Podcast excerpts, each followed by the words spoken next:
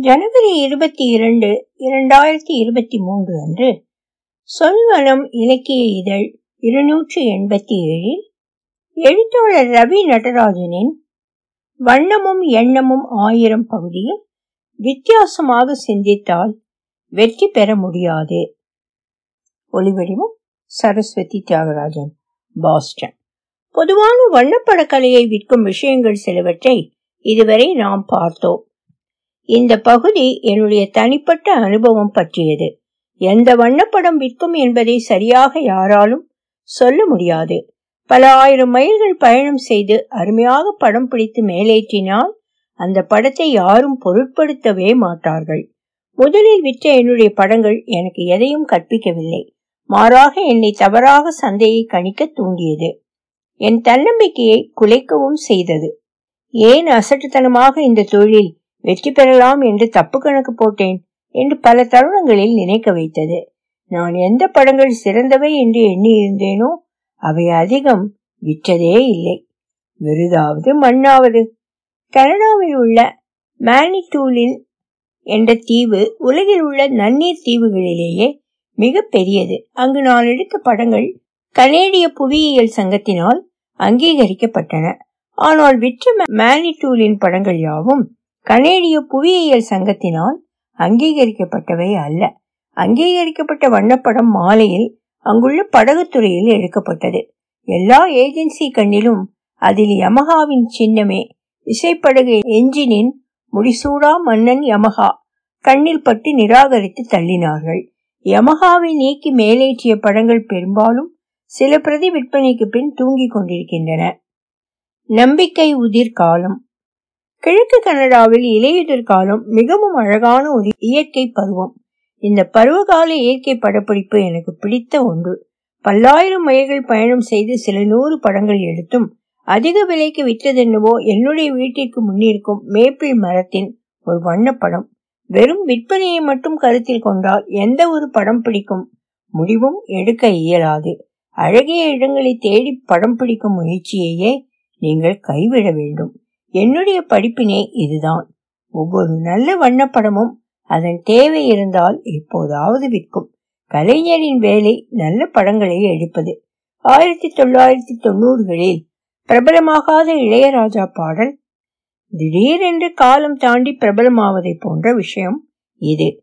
என் வீட்டு மரம் இடம்பெற்ற வண்ணப்படத்தில் இருந்த ஒரு முக்கிய விற்பனை அம்சம் அழகை விட பயனாளருக்காக நான் விட்டு வைத்த இடமோ என்று சில சமயம் தோன்றும். பெரும்பாலும் இலையுதிர் கால வண்ணப்படங்கள் அடர்த்தியான மரங்கள் மற்றும் இயற்கை சூழலை படம் பிடிக்கும். அவற்றில் வெற்றி இடம் அதிகம் இருக்காது. கிழக்கு கோடி இணையத்தின் எங்கோ ஒரு கோடி. கனடாவின் நியூ பின்லாந்து என்பது ஒரு அழகிய தீவு பிராந்தியம். அங்கு பத்து நாட்கள் பயணம் செய்து எடுத்த வண்ணப்படங்கள் கனேடிய புவியியல் சங்கத்தால் அங்கீகரிக்கப்பட்டன. ஆனால் விற்ற நியூ பின்லாந்து படங்கள் என்னவோ செயின்ட் ஜான் என்னும் தலைநகரத்து துறைப்படம். அந்த தீவில் மிக அழகிய ஃபெஜோட்ஸ் மற்றும் அழகிய மலைகள் ஒரு ஏரியை சுற்றி மனதை கொள்ளையடிக்கும் காட்சி. என்னை பல நூறு படங்களை எடுக்க தூண்டியது. இந்த படங்கள் சில வெற்றி பெற்றாலும் விற்பனை என்னுடைய எதிர்பார்ப்பை விட மிக குறைவுதான். வித்தியாசமாக சிந்தித்தால் வெற்றி பெற முடியும் என்று பல முயற்சிகளில் ஈடுபட்டாலும் சில படங்கள் வெற்றி பெற்றன பல தோல்வியுற்றன. முதலில் வெற்றியிலிருந்து ஆரம்பிக்கிறேன். அமைதியான நதியிலே ஓடம். எங்கள் ஊரில் ஓடும் ஒரு சிறு நதி ராட்சச ஏரியில் கலக்கும் இடம் எல்லோருக்கும் பிடித்த இடம். அங்கு ஒரு கலங்கரை விளக்கமும் உண்டு.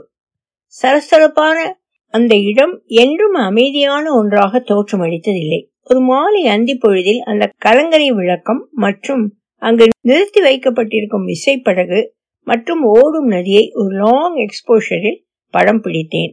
நதியின் அலைகள் மற்றும் விசைப்படகினால் வரும் தற்காலிக அலைகள் யாவும் மழுங்கடிக்கப்பட்டன.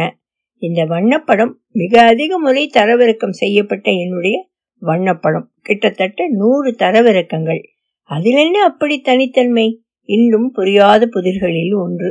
அவசர நகர வாழ்க்கையிலும் அமைதியை காட்டுகிறதா அல்லது இயற்கையை மறக்கக்கூடாது என்று நமக்கு நினைவூட்டுகிறதா? நிச்சயமாக எதுவும் சொல்ல முடியாது. இத்தனைக்கும் படகுத்துறை எனக்கு மிகவும் பிடித்தமான ஒளிப்படச் சூழல். இந்த சூழலில் குறைந்தபட்சம் ஒரு முன்னூறு உயர்தர வண்ணப்படங்கள் விற்பனைக்கு உள்ளன. மற்ற படங்கள் ஐந்தோ பத்தோ விற்பனை ஆகின்றன. இந்த படத்தில் உள்ள தனித்துவம் பற்றி தமிழ் சினிமாக்காரர்கள் பட அறிமுக விழாவில் கொடுக்கும் பில்டப் போல் எதுவும் கொடுக்க என்னால் முடியாது. சாராய சாம்ராஜ்யம். நான் பணிபுரியும் அலுவலகத்திற்கு மிக அருகில் உள்ள ஒரு இடம் புகழ்பெற்ற கனேடிய பியர் தொழிலின் மையம். இங்கு பல பழங்கால கட்டிடங்கள் மற்றும் உயர்தர உணவகங்கள் உண்டு. இந்த இடத்தின் வாசலில் ஒரு மிகப்பெரிய பியர் பீப்பாயை வைத்திருப்பார்கள். அதை எல்லோரும் பொருட்படுத்தாமல் தாண்டி செல்வது வழக்கம். என் கண்ணில் அந்த பீப்பாய் அத்தொழிலின் ஒரு குறியாக பட்டது. அங்கு பல்வேறு வண்ணப்படங்களை ஒரு கோடை கால மதிய வேளை இடைவெளியில் படமாக்கினேன்.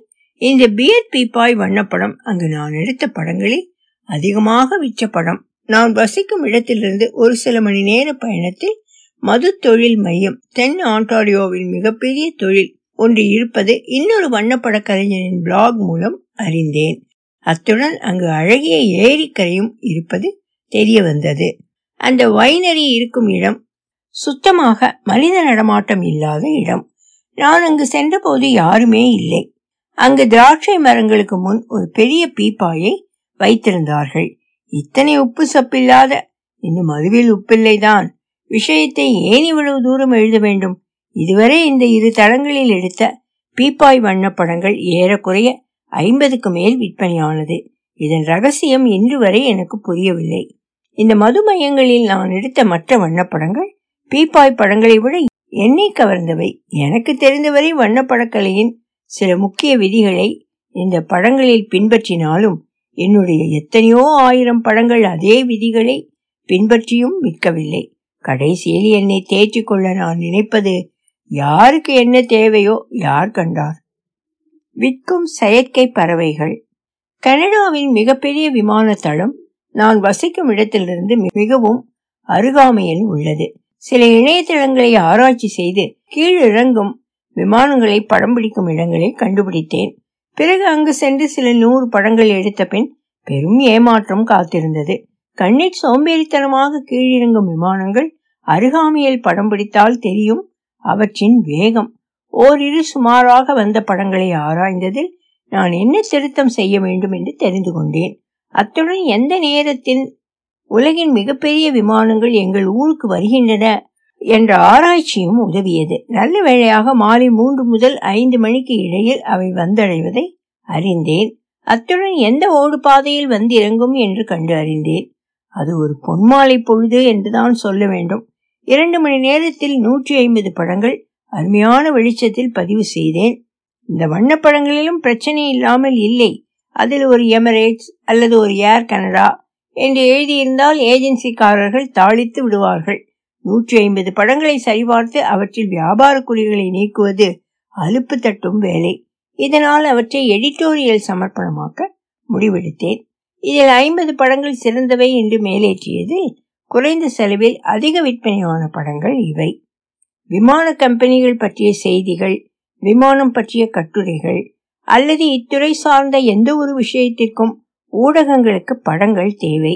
அவற்றில் சில தேவைகளை என் படங்கள் பூர்த்தி செய்கின்றன என்பது என் கணிப்பு. பல்கலை வண்ணங்கள். ஒருமுறை பாஸ்டன் சென்றிருந்த பொழுது புதிதாக வாங்கிய ஒரு அகல கோண லென்ஸை சோதிக்க ஹார்வர்ட் பல்கலைக்கழகத்தில் உள்ள சில கட்டிடங்களை படம் பிடித்தேன்.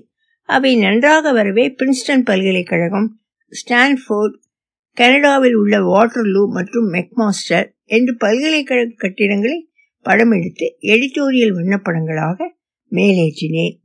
இந்த பல்கலைக்கழகங்கள் யாவும் ஆராய்ச்சி பல்கலைக்கழகங்கள். ஏதாவது புதிய அணுகுமுறை ஆராய்ச்சி மற்றும் கண்டுபிடிப்பு என்று செய்திகளில் வர வாய்ப்புண்டு. அப்படி செய்தி வெளியிடும் பொழுது இவ்வகை புதிய வண்ணப்படங்களை செய்தி நிறுவனங்கள் நாடும். மிக குறைந்த செலவில் இதற்கென்று அதிகம் மெனக்கெடுவதில்லை. உருவாக்கப்படும் இவ்வகை வண்ணப்படங்கள் எனக்கு உதவி இருக்கின்றன. புகழ்பெற்ற பல்கலைக்கழகங்களில் சில பழைய அழகான கட்டிடங்கள் உள்ளன. அவற்றை படம் பிடிக்க சரியான ஒளி மற்றும் கோணம் தேவை. அங்கங்கு மாணவர்கள் நடந்து செல்வது தூரத்தில் தெரிந்தாலும் நல்லது. வட அமெரிக்க பல்கலைக்கழகங்கள் மிகவும் பெரிய அமைப்புகள். கால்நடையாக அவற்றை கடப்பது மிகவும் கடினம். ஆயினும் இவற்றை படம் பிடிக்க அதிக செலவாவதில்லை. அத்துடன் நான் வாழும் இடத்திலிருந்து சில மணி நேர பயணத்தில் பல பல்கலைக்கழகங்கள் இருப்பது எனக்கு உதவியது.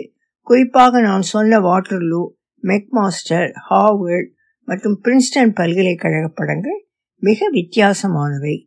நான் நினைத்ததைப் போல இவ்வகை பல்கலைக்கழக வண்ணப்படங்கள் அவ்வப்பொழுது விற்றுக்கொண்டே இருக்கின்றன. அகலமாக கால் வைத்தால் நல்லது.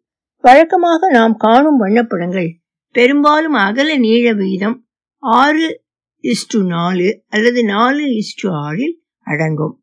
இயற்கை வண்ணப்படங்களில் பெரும்பாலும் ஆறு இஸ்டு நான்கு விகிதம் பயன்படுத்தப்பட்டுள்ளது. இதனால் அகலமான எந்த ஒரு மின்னணு படம் அல்லது ஆவணத்தை உருவாக்கினாலும் அதை லேண்ட்ஸ்கேப் என்று அழைக்கப்படுகிறது.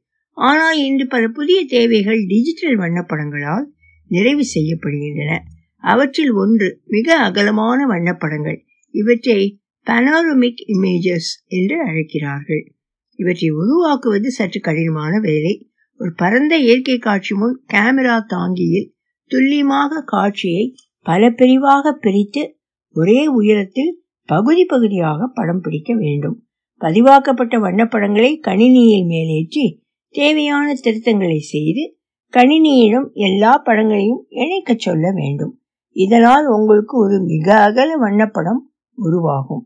என்னுடைய சில அகல இயற்கை வண்ணப்படங்களை எழுபத்தி ஒன்பது இஸ்டு இருபத்தி ஆறு போன்ற விகிதங்களில் உருவாக்க முடிந்தது. கனடாவின் மேற்கு பசிபிக் கரையில் உள்ள ஒரு கலங்கரை விளக்க வண்ணப்படம் அமெரிக்காவில் உள்ள அரிசோனா மாநிலத்தில் பாலைவனத்தில் வளைந்து செல்லும் கொலராடோ நதி என்று என்னுடைய பல அகல வண்ணப்படங்கள் விற்ற வண்ணம் இருக்கின்றன. இவ்வகைய அகல வண்ணப்பட உருவாக்கம் என்பது திறன்பேசியிலும் இன்று சாத்தியம். ஆயினும் இவ்வகை திறன்பேசி படங்கள் துல்லியமில்லாததால் இந்த படங்களின் நேர்த்தி என்னுடைய உழைப்புக்கும் தொழில்நுட்பத்துக்கும் கிடைத்த சிறு வெற்றி என்று நினைக்கிறேன். அடுத்த பகுதியில் என்னுடைய வண்ணப்பட வியாபார தோல்விகளை அலசுவோம். தொடரும். ஒலிவடிவம் சரஸ்வதி தியாகராஜன் பாஸ்டன்.